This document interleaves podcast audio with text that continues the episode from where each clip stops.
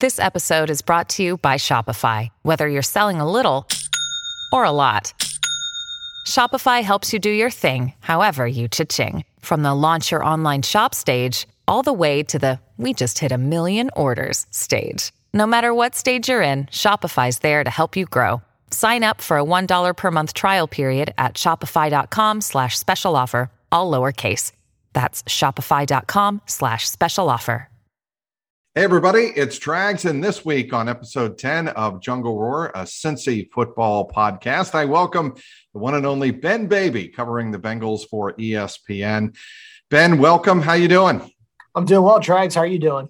I couldn't be better on this Tuesday as we record, trying to look ahead uh, to Steeler Week, as we know that uh, know it to be here in Cincinnati.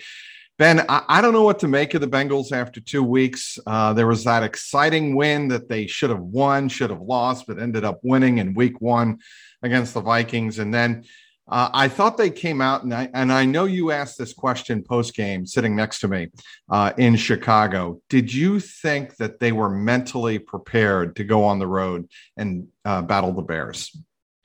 Yeah, you know, all the players, I, I, asked a few guys, asked Zac Taylor if they were, and everybody said yes. But for whatever reason, the performance just felt flat uh, yep. offensively. Defensively, I thought they played well. The first drive, I'll be honest, I mean, the first drive of the game, I thought they just came out a little flat footed as well. The Bears uh, marched down the field, and that was the that ended up being you know the big difference in the game for you know the bulk of it. But offensively, they just looked stagnant.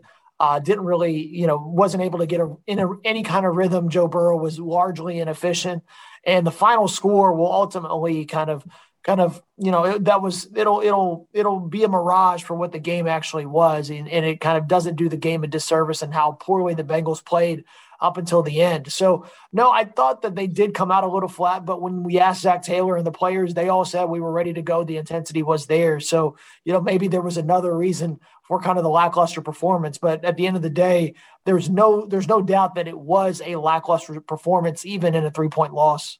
I'm going to start with the positives. I don't usually do this, even though I am a positive guy. Um, but I thought the biggest positive was the way the defense adjusted after that first drive because, um, you know, we were in the press box, we were sitting next to each other, and we looked at each other and went, "Wow, that secondary looks horrific." And the the middle of the defensive line, I thought looked pretty good, even in that first drive. But the adjustments they made, the pressure that they started to bring as the game grew on, even with Justin Fields uh, replacing the injured Andy Dalton, I thought that was a very encouraging sign. And I think not enough people are talking about the job Lou Anarumo um, has not only done through the first two weeks, but I think throughout the preseason and training camp of kind of remaking this defense. Yeah, you know, I thought they, they did a really good job, and, and it helped that they had Justin Fields come in. I believe he was significantly uh, worse. His completion percentage was worse than expected. I believe it was by 10 percentage points, yep. which is quite, quite a large margin according to NFL Next Gen. And and you know they did a good job of of you know giving them different looks and and being able to keep that off you know keep that Chicago offense at bay, especially when they were put in multiple a bad position throughout the game. I mean, the fact that the Bears only scored 20 points is kind of remarkable given where they got the ball in a lot of the game, kind of how, you know, how much of a disadvantage the defense was. And for them to hold them to as many field goals as they did, really only gave up 13 offensive points. Uh, is is quite remarkable. So it, I, I, think that Lou Anarumo deserves a ton of credit. And to be honest, I think there was a lot of pressure on him after the last two seasons for this unit to be better. And right now, Lou is definitely answering the call, and and I think it helps that Lou finally has you know a lot more upgrades on that side of the ball. I think a lot of people when, when the this coaching staff took the job in 2019 didn't realize what kind of state the defense was in to some degree.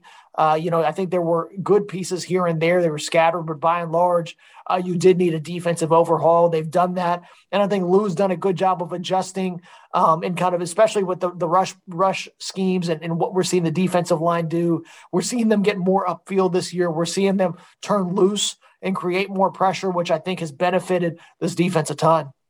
Uh, I would agree with that. And it's no surprise that uh, for those who do follow Pro Football Focus and they grade every, every play and every player, four of the top five graded players on Sunday against the Bears were defensive.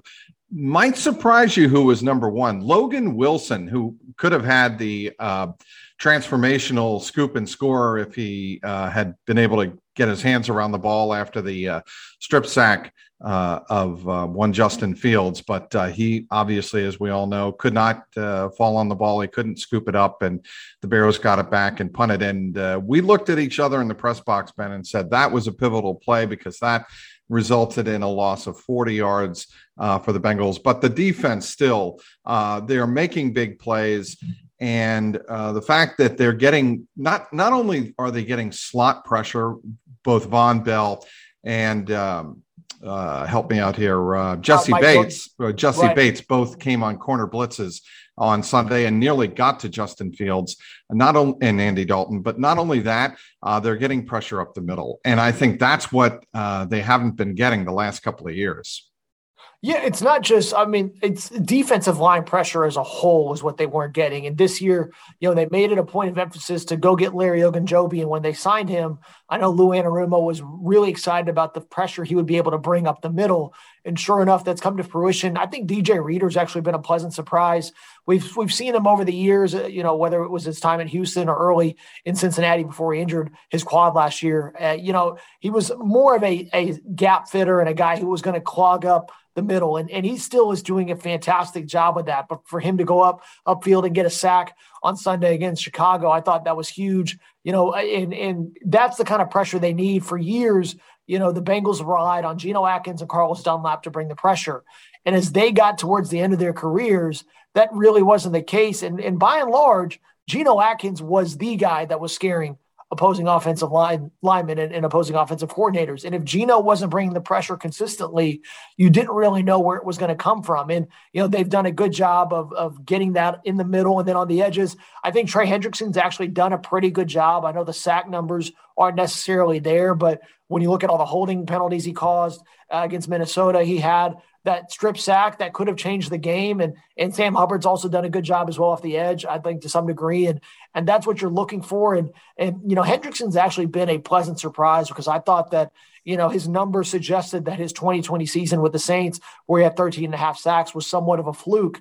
And we may not see the same sack numbers this year as we're starting to see through two games, but he is being very disruptive, which I think is what you need with someone coming off the edge. I thought it was fun that uh, on Monday when we had a chance to talk to Trey Hendrickson, uh, Hendrickson uh, on Zoom, he talked about his wife helping him out uh, not only with his diet, which a lot of athletes talk about that. If they have a significant other and that um, partner helps them eat better, it, it obviously shows on the field. But not only that, she helps him break down film. I thought I just thought that was hilarious. Yeah, it's crazy. Listen, you cannot underestimate the value of having a good partner. And so, I mean, no, Trey, you cannot. and, and Trey has talked about that. I think if you ask people who cover the Saints, you know, his wife has played a big role in his success uh, over the years. And, and, you know, that's kind of what you need. And eh, good for Trey that that's worked out really well for him. But, you know, I think he's been answering, you know, I think he's living up to somewhat the, the degree of the, the contract expectations when they signed him and they needed somebody to come off the edge and be a little bit more disruptive. And, you know, like I said, I was skeptical, but I think so far I've liked what I've seen out of Trey Hendrickson. All right. That's all the good stuff about the defense that we're going to get into. Uh, certainly, we can get into it as the season progresses. But everybody and their brother wants the Bengals to do what, Ben? Throw the damn ball deep. It's not that simple. And I thought it was interesting on Monday uh, in our conference call with offensive coordinator Brian Callahan. He said, I hear that but I don't quite understand the logic. And he didn't go quite full, you know, 100% defensive mode uh, in his answer, but you could tell that he was like, yeah, I hear the criticism, but it's not that easy. And Zac Taylor, to a lesser degree, um, when talking about how much Joe Burrow has been getting hit and the four sacks uh, on Sunday. He also wanted, I think, to let some fans know there's more going on than what meets the eye. That's all. Yeah, I, I, I, can see it both ways. Uh, for me, I think that what you know, and I, I wrote it, and, and you know, basically uh, at ESPN, I said after Mondays, you know, after after the press conferences on Sunday, going into Monday, you know, I said, you know, it may be time for for Zac Taylor to to take a hard look at himself as a play caller after two years and two games, and I thought what was most surprising was that Joe Burrow and Ja'Marr Chase both kind of spoke out about kind of the offensive strategy, which Joe Burrow typically does not do. And, and you know, I think he's really smart, understands offenses and defenses really well, has a great understanding and knowledge of the game uh, in real time. And for him to say, you know, what he said about why the offense was so stagnant, what I thought was really fascinating. And it may not be throwing the ball deep. It may not be taking deep shots. You know, there was a uh, there was a play in real time, and you know when we saw that the Bears bluffed a single high look, ended up going to a two safety shell up top, and it may have taken away a deep route. I thought that you know maybe you know in real time it looked like Burrow may have wanted Ja'Marr Chase on the sideline, and then you know and then they had Tee Higgins going over the top as well. And I think there's blame to go around. Uh, you know, Burrow definitely missed Higgins on a deep ball down the middle. I think he was on one on one. I think if Burrow throws the ball to the inside instead of the outside where it went, that ends up being a touchdown. Uh, you know, Burrow got a lot of heat on Twitter for for a ball that went out of bounds uh, on the down the sideline to Ja'Marr Chase. Yes, I remember that. That was um, right toward us, as a matter of fact. Yeah, we saw the play I, unfold.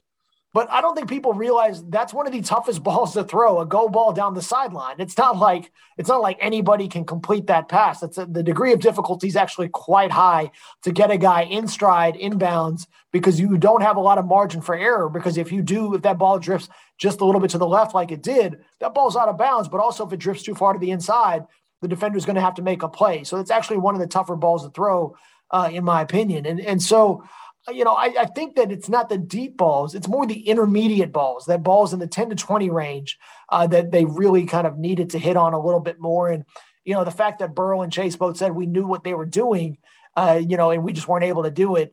it oh, there's a lot of things that people aren't necessarily saying, and we're going to find that out over the next couple of weeks. But you know, I talked to Brian Callahan for a story on Joe Burrow and kind of his arm strength at the beginning of the, you know, back in training camp, and, and Callahan had an interesting point. He said defenses are going to test Burrow and see if he can beat them deep. And we've got to be able to show them that we can. And so I think that's what Joe also kind of alluded to as well. Is we've got to at least make defenses believe that we're going to go deep on a regular basis. And I know Zac said it's not as easy as it looks, and he's right. You don't want to just throw recklessly into into zone coverage. And if the defense is trying to bait you into a deep throw, you don't want to give them the bait uh, because and you and you don't want to take the bait, excuse me, and you know put yourself in a bad situation for a turnover. But there is a balance that does need to be struck because right now, you know, if Burrow is feeling like he's uncomfortable and he's having to force balls into bad windows underneath, you know, that is not a good sign. So I think that's something that they do have to figure out one way or the other. Uh, one more point on the deep ball, and I know you and you and I have talked about this. Um, the two deep balls that people with the two touchdowns to Ja'Marr Chase, one of 50 yards. I actually thought the one against the Vikings, that was a pretty good throw, and he let yes. him. And uh, I, I, had no problem with that. I thought that was a spot on deep throw, really what you want to see from Joe Burrow. The touchdown on Sunday, and I thought you were right on it, Ben. Um, the ball was underthrown and Ja'Marr did a great job. And Brian Callahan gave uh, Ja'Marr Chase uh, props for coming back on it, making the adjustment in traffic and catching the ball. That ball was underthrown. And, you know, one throw like that can start to plant the seeds of doubt a little bit uh, when you're watching Joe Burrow. And, you know, there's been some. Uh, rumblings, I guess, of his arm strength not being really what you want to see from a guy who can throw the ball deep. Yeah, you know, in when we asked Callahan and when we asked the, the coaches before the draft and then after his first season, everyone has said that there hasn't been a concern about him being able to, to get that deep ball. And Joe Burrow has said himself that the arm strength isn't why I wasn't completing balls downfield. But the, the fact of the matter is that that's something he struggled with in 2020. You know, his, historically and categorically was very bad throwing the ball, you know, of air yards, 20 yards or more uh, down the field. And, and this year, Ja'Marr Chase has, I think, improved things a little bit, get, created a little bit more separation. Uh, I thought Tee Higgins has been able to create separation as well. It just hasn't been able to connect uh, at all times and is, is a guy who can create uh, those big plays vertically. So I, I, don't really know what the answer is. Uh, like you said, that the deep ball that, that Burrow had to chase or uh, on you know against Minnesota down the right sideline, I thought was a really good ball and one of his better throws. And and I don't know if there is a you know what the solution is, but you know, if, if the defenses are continual, I think this is just fundamental football 101. If defenses are basically sitting underneath and low, not necessarily stacking the box or playing very, very underneath, you've got to be able to at least test them vertically. Otherwise, that field is going to be so compressed that causes problems in your short and intermediate passing game, which is what Burrow really thrives at, if we're being honest, and also makes it more difficult for Joe Mixon to find, um, you know, um, gaps in the run game. And especially if you if you think about this, if your corners are sitting closer to the line of scrimmage and you're a wide zone scheme and you're wanting to get across the field, well, that's less distance that the secondary has to come up for because they're already playing up. So theoretically, that actually opens up rushing lanes on the outside as well, you know, because there, there's more distance and there's more space on the field. So there's a lot of things when your defense is playing so close to the line of scrimmage, even if it's not a stacked box, which the numbers showed us on Sunday, the Bears did not actually stack a ton of boxes uh, when loaded them up with eight defenders or more, but it still perceptually felt that way. And, you know, we'll see how that, you know, what that adjustment looks like in coming weeks because I find this really fascinating. Well, I do too. I love I love the X's and O's and and the coaches and and the personnel people in the NFL know infinitely know more than we ever will, right? I Correct. mean, they study this 18, right. 19 hours a day. Um, but it does fascinate me to go back, uh, especially on Mondays when you have time to kind of digest everything. Because one thing that I don't think enough, this I'm going to go off on a tangent. Fans don't realize is when we are watching the game in the press box, real time, it's a lot harder to diagnose why a certain play is happening a certain way. Right. And when we get the time on Monday and to a lesser degree on Tuesday to go back, watch the film, that's when you start asking educated plays, uh, educated uh, questions about what's happening in these plays.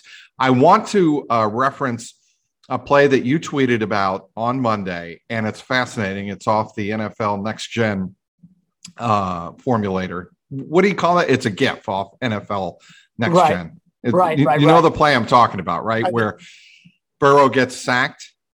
Yes, on the by Khalil Mack. Yes. Yes. Okay. Now, what's interesting to me about that play is you have four receivers going out. Nobody reads a hot read. That, my actually five. It's an empty set. You right. have Thomas, um, Chase, uh, Tate, Boyd in his normal slot, and Tee Higgins. Nobody crosses over the middle like shallow cross w- in what would be a hot read or a hot route that I can see. And somebody needs to do that. And Zach Taylor on Monday referenced that fact that one of our receivers has to read a hot route and make that play and give a release to Joe so he doesn't have to take the sack. Right. I mean, essentially, that was the point that um, Taylor was trying to make. Yeah, I'm pulling this up right now because I want to see this uh, in real time on my computer here. So looking at this, you know, they ran three three receivers to the side, and they it looked like it was kind of a clear out play, and they got a two on two matchup on the outside. It's almost like like basketball to a degree. Right. And what happened is is they were going to run a screen uh, to the left side to either Chase or Thomas. Now, when we look at it, Thomas immediately goes to engage his defender. And Chase, I, you know, even watching the tape, the all 22, it was hard to figure out who was going to be the screen. I tend to lean towards Chase uh, based on the way they were blocking. Uh, the, the linemen were blocking, but the yep, entire three of them. Yeah, I, the entire offensive line released and so at that point, you know, Burrow held the ball long enough. And when he looked over there, he saw that the screen wasn't there. And then he immediately had to recalibrate. Well, the issue is the three receivers on the right side weren't really running routes designed for to be thrown to. You know, those were kind of decoy routes because they really wanted the screen on the left side. And you really don't have a second option on a screenplay. You throw the screen for the Correct. most part, unless it gets busted, then you get rid of it. And so, you know, that was one of the examples of you know, I don't know if that was kind of a miscommunication thing. Maybe, you know, it's it's a play that you know, I'd love to know the answer as to why that screen fell apart. Um, you know, it is one of the limited snaps Mike Thomas had on the field. And so maybe there was some miscommunication between Chase and Thomas because they're rarely lined up next to each other because the Bengals play three wide receivers so much. But yeah, that's that's an example of, you know, just something that just didn't, you know, really work out offensively. And it's it's hard to put my finger on what it was. I'd love to know um, you know what you know what happened there. But I, I, think looking at that, it appears that was on Chase, and you know if so, it's kind of a rookie deal. But it's just it's it's a very bad time to have one of those. Got to get Joe Mixon going. How do you do it, Ben? You get the pass game going. I'll be quite honest. I think you I think you get the deep ball going. I think you can't have even though that Joe Mixon was running against light boxes, you can tell that the space just wasn't there. Yes. And the front and the defensive front you know, by and large, was doing a really good job because they were coming forward. They weren't, you know, they knew okay, we can we can come back, and I still need to go back and watch the tape as well. But watching it in real time, I think that you know they they were aware of what the game plan was going to be, and they you know the Bengals tried to to run out and, and and do a lot of the empty stuff, you know, the four four wide and and kind of you know really be wide open in space, which is football I really like to see. To be quite honest, it's what we do down south. So yeah, I always warms my heart. We've had that discussion, Ben. Right, right.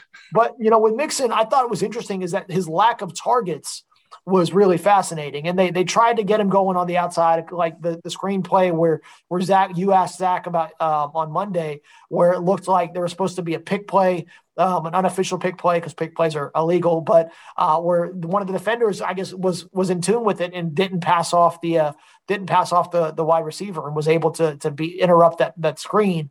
But Mixon, by and large, I think he's at his best when you can get him in space. I actually think the first play of the game. Correct me if I'm wrong, Trags, but I want to say on that first drive they they tried Mixon outside, if I'm not mistaken, and that was one of the. And then so I think the other target was on the screen, and then that was pretty much it.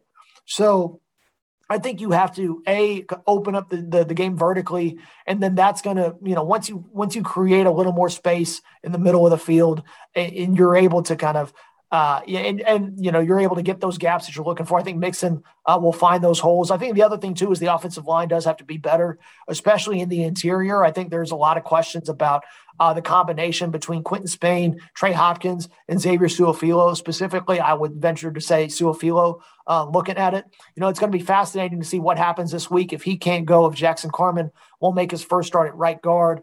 Uh, you know, I think there's good, there'd be an argument that even if Su'a-Filo was healthy, you know, when would you want to try Carman at that right guard position? Because you know, I think Su'a-Filo has has done his best, but right now, uh, you know, appears to be struggling at that spot. So I think there's a myriad of factors why um, Mixon can't get going, but they have to find a. You don't need to run the ball 20. I'm a, I'm a staunch believer. You don't got to run the ball 25, 30 times a game. You don't need 100 yards out of your running back, but you've got to have a good threat and run the ball when you need to. Which I, which Brian Callahan said, you know, we've we need to be able to do it when it counts, and I, I've I tend to agree. And, and on Sunday they just couldn't do that. So a good friend of mine, a former colleague, uh, covering the Patriots, uh, actually still a colleague because he's at CLNS uh, up in Boston, Evan Lazar, he always would get on me saying, Trags, what is your issue with running the ball 25 to 30 times a game? Essentially, you know, agreeing with you, Ben, that you know you want to run the run the ball to be honest, but you don't need to run the ball 100 to 150 yards worth of uh, you know yardage from scrimmage to be effective. And I'm like, I, I disagree. I think you do. If you're a team like the Bengals and you truly want to be complementary, like Zac Taylor said a couple of weeks ago, uh, we want to be complementary on offense. We want to be more complementary than we were, um, you know, the last two years. And to do that, I think you need the production. I mean, if teams think you're just going to run to show run, they're not going to fear you and they are going to still think you're pass first. But if you have the ability to break big runs, I think that changes the context of the defense entirely. Yeah, no, it's it's a it's a. I understand the point, and I you know there's a there is a philosophical difference, and I think in the way we view the game.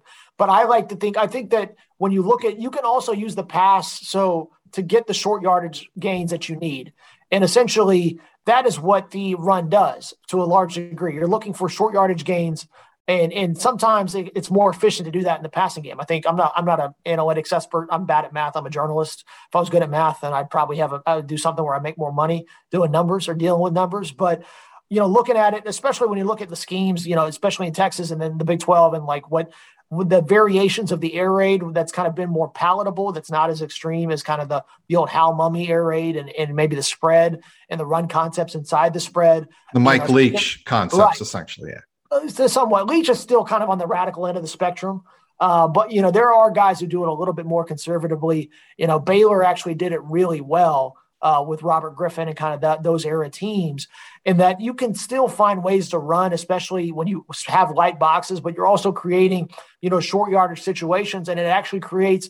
If you've got a good enough quarterback and good enough receivers, creates a lot of pressure on the cornerbacks because they know that they're you know if you if you don't press and you don't jam and you don't win that battle off the line of scrimmage then you might, might give up an easy five six yards and all of a sudden you're looking at second and five or, or, third and four, and that down becomes a lot more manageable. Whereas trying to get that same gain on a run play is a little bit more difficult because more often than not, I think it's easier to pick up six yards through the air than six yards on the ground. It's just a matter of going about it. It's actually like a, one of the things that I miss about covering college football is you see so many different ways on how to approach offense and approach the game. Yep. And in the NFL, it's a lot more homogenous, which is a little unfortunate, but I get it because the athletes, everybody's pretty similar. So, you know, in college, there's a little more disparity. So you see more, see more uh, schematic, uh, you know, uniqueness, uh, for lack of a better phrase. So why, I think it's, it's fun. It's fun to talk about. Why do you think Chip, this is totally off the beaten path, but why do you think Chip Kelly struggled so much in Philly when he had his chance? Uh, that's a good question. I'm not privy to everything that happened in Philly because there's two things. It could just be an offense thing, and you can't really run Oregon stuff in the NFL.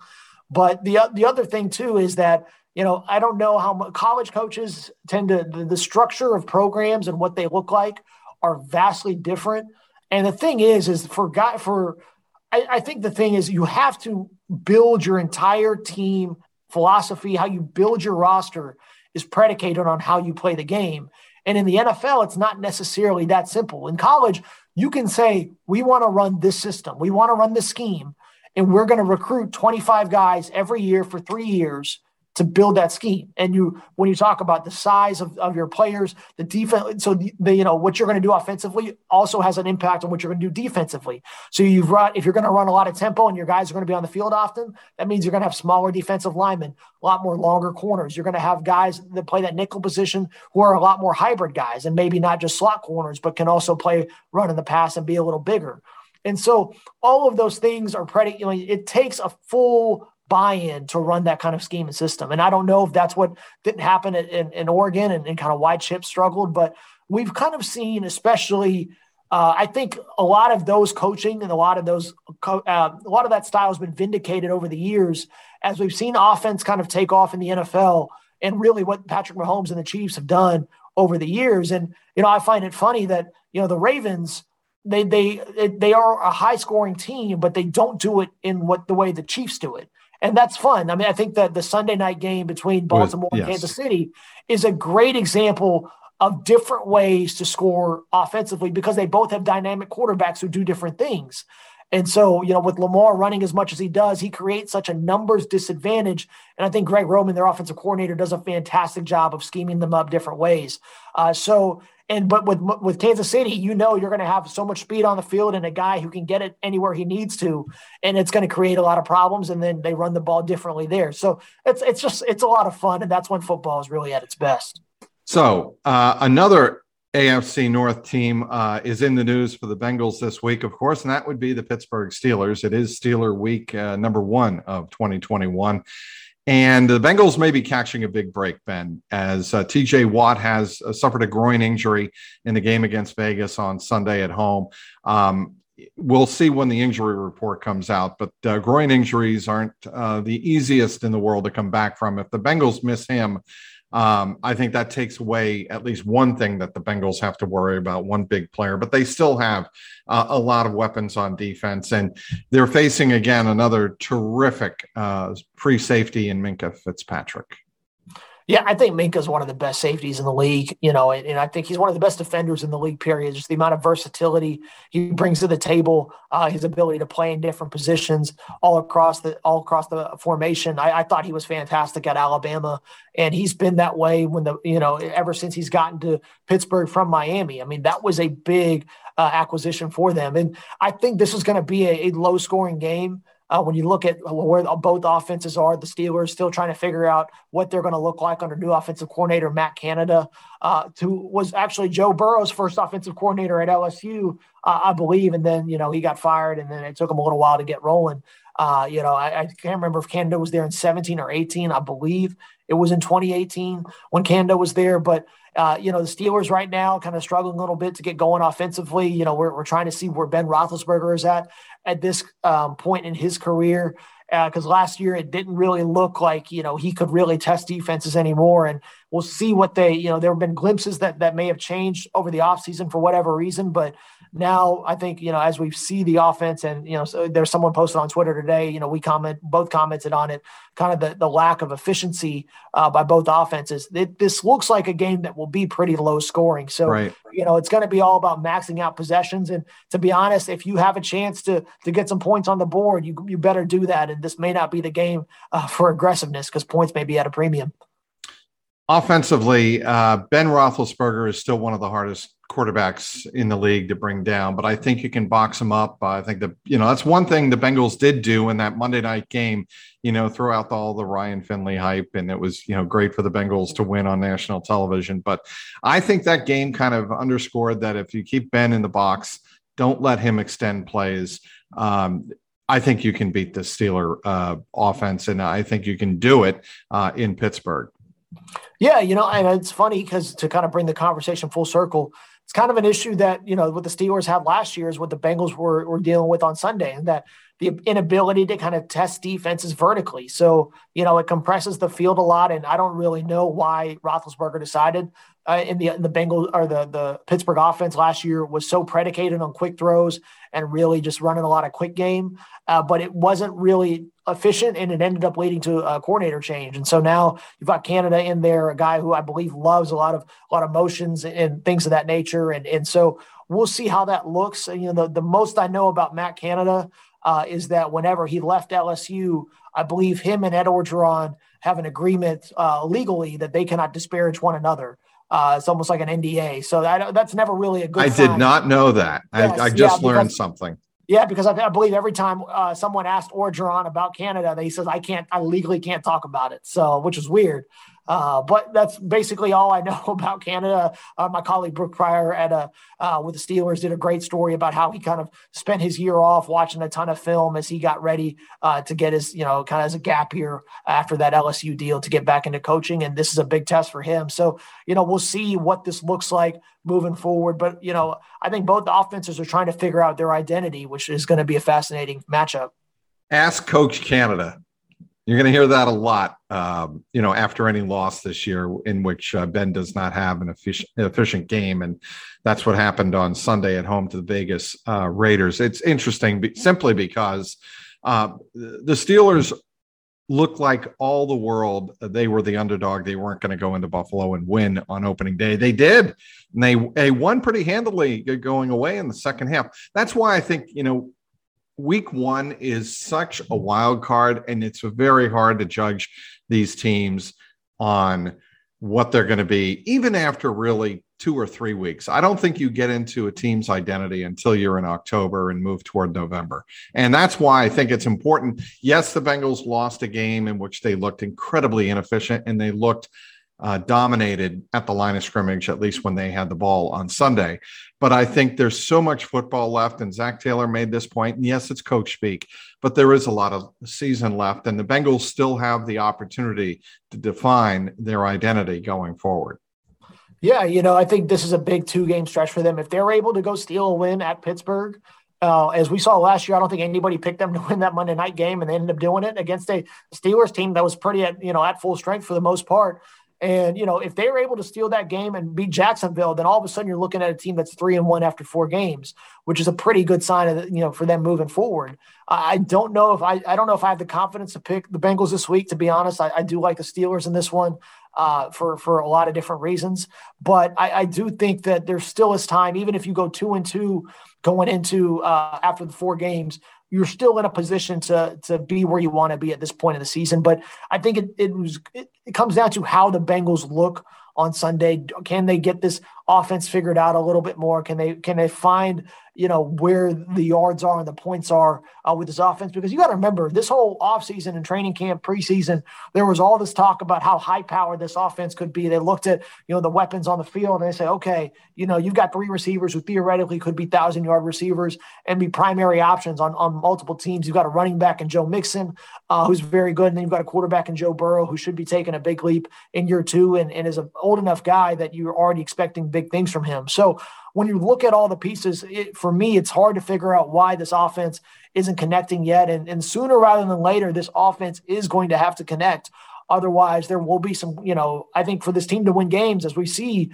on Sunday, they've got to score points. This is an NFL where scoring is necessary at a high level if you want to win at a high level. So, you know, there Sunday will be a good sign of whether things get situated, win or lose, because like you said, this is a long season. And for me, that is a long term question that needs to be answered. All right. You don't just cover uh, the Cincinnati Bengals, you also cover boxing. And what you tweeted uh, on Monday caught my eye. This fight remains an absolute train wreck. So, explain to me why uh, the help me out here, Teofimo Teofimo Lopez, yes, and He's, George uh, Kambosos. George Kambosos, correct. Why is so that a train wreck? This has been a, just a quick synopsis. So Teofimo Lopez is is uh, rep, he, he's promoted by Bob Arum and Top Rank, Muhammad Ali's former uh, promoter and one of the legends in, in boxing. You know, and, right. and basically they did not want to pay the money after Teofimo Lopez upset Vasily Lomachenko to win the 130 the, the bulk of the shares of the belts in the lightweight division. Didn't want to pay for the Kambosos mandatory defense. Teofimo thought he earned more money after the win. He considered himself to. We see this in, in the NFL all the time. We have a good season I go to my agent, and say, I'd like a little bit more money. And the team goes, mm, I don't feel like giving it to you. And that's basically what we had happen here. And so boxing is one of the few sports where you get to test your, your mark, your, what you're worth on the free market almost at every given point. You know, you can make, there is no cap on how much money you can make. And, and honestly, that's how football should be as well, because when you're putting your body on the line, uh, you deserve that's a great every, point. Yeah, you deserve to get every dollar that you can because you know it's taking a physical toll on you. Well, First, Tio contracted COVID 19, so the fight got pushed in July. And then, you know, Triller, which is a startup, you know, promotional company that really got big with the um, Mike Tyson and Roy Jones Jr. fight last year. That was kind of their big foray into this. They sunk a ton. They they there was a bid for this fight. They overpaid everybody. Top rank, uh, Matchroom's Eddie Hearn, which is dominating the UK right now for this fight. And now I think they quickly realized there isn't as much money as they thought. And this fight has been moved about four or five times. The price point has changed on the pay per view.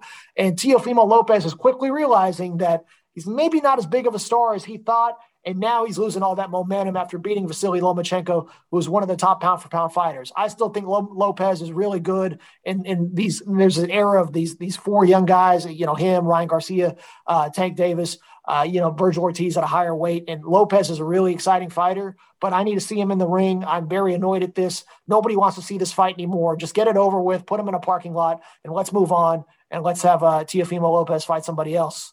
Well, because I'm turning this into a uh, boxing podcast, how has the uh, UFC and MMA impacted the boxing culture? Yeah, you know, I think this has been an interesting conversation over the ha- last handful of years. Uh, you know, UFC's definitely gained a big market share. Joe Burrow, a big, uh, big UFC fan. Uh, I believe there's a fighter out of Ohio. I cannot pronounce his name. I can't remember it because I'm not a, never been a big UFC guy. For the uh, the fact of the matter is, is I don't like that UFC doesn't have the the, the 10 second knockdown rule. And I think that that's one of the, uh, for me, that is the best, most dramatic 10 seconds in sports every time a boxer gets knocked down uh, because they have to figure out do I want to keep taking a beating or can I do something to change it? And you only have 10 seconds to do that. And sometimes in life, you know, you've got to make pretty quick decisions that are going to, you know, have a big impact on the rest of your life. And you don't really have a lot of time to do it. And that's kind of a microcosm of that 10 second knockdown. And, and so I've never really gotten into UFC for that reason, but I know it's really popular. And, you know, UFC does what boxing can't in a lot of ways. Uh, they were able to make matchups that people want to see. Now that's changed a little bit over the years, but I think because it's so centralized and, and basically, you know, MMA, when people talk about MMA, they're only talking about UFC. They're not talking about Bellator. They're not talking about other other outfits. They're only talking about UFC. So Dana White has a lot of control, and you know, he we have a good relationship. He sure does. So you know, I, I I you know I think that Dana has the ability under the UFC banner to make a lot of fights. And that's right now what boxing lacks. But boxers are allowed to go out and make more money and you know get higher paydays. You know, it's funny to me when boxers who nobody could pick out of a lineup are making million dollar paydays, whereas you know some of the guys in UFC who are really recognized names are making similar money. So I think it's it's a fascinating you know dichotomy of where it's at. You know, we'll see how it continues if UFC and MMA gets decentralized a little bit, much like we saw with boxing, you know, uh, several decades ago. But it's definitely had an impact. But both sports, I think there is a a good and happy place for both sports to thrive. I think people like combat at the end of the day. Uh, people love physical sports, violent sports. That's why we love football uh, to some degree. And so uh, I think that there will always be room for both of those sports, but boxing's really got to get it together because all the other stuff they don't have it figured out. I love your enthusiasm, whether it's football, boxing, and we're not going to get into it now, or cricket. Um, you are one of the most passionate, enthusiastic people I know when talking about any particular sport. You're either watching or covering, and nobody covers the Bengals any better uh, than Ben Baby for ESPN. Uh, ben, it was really a lot of fun having you on.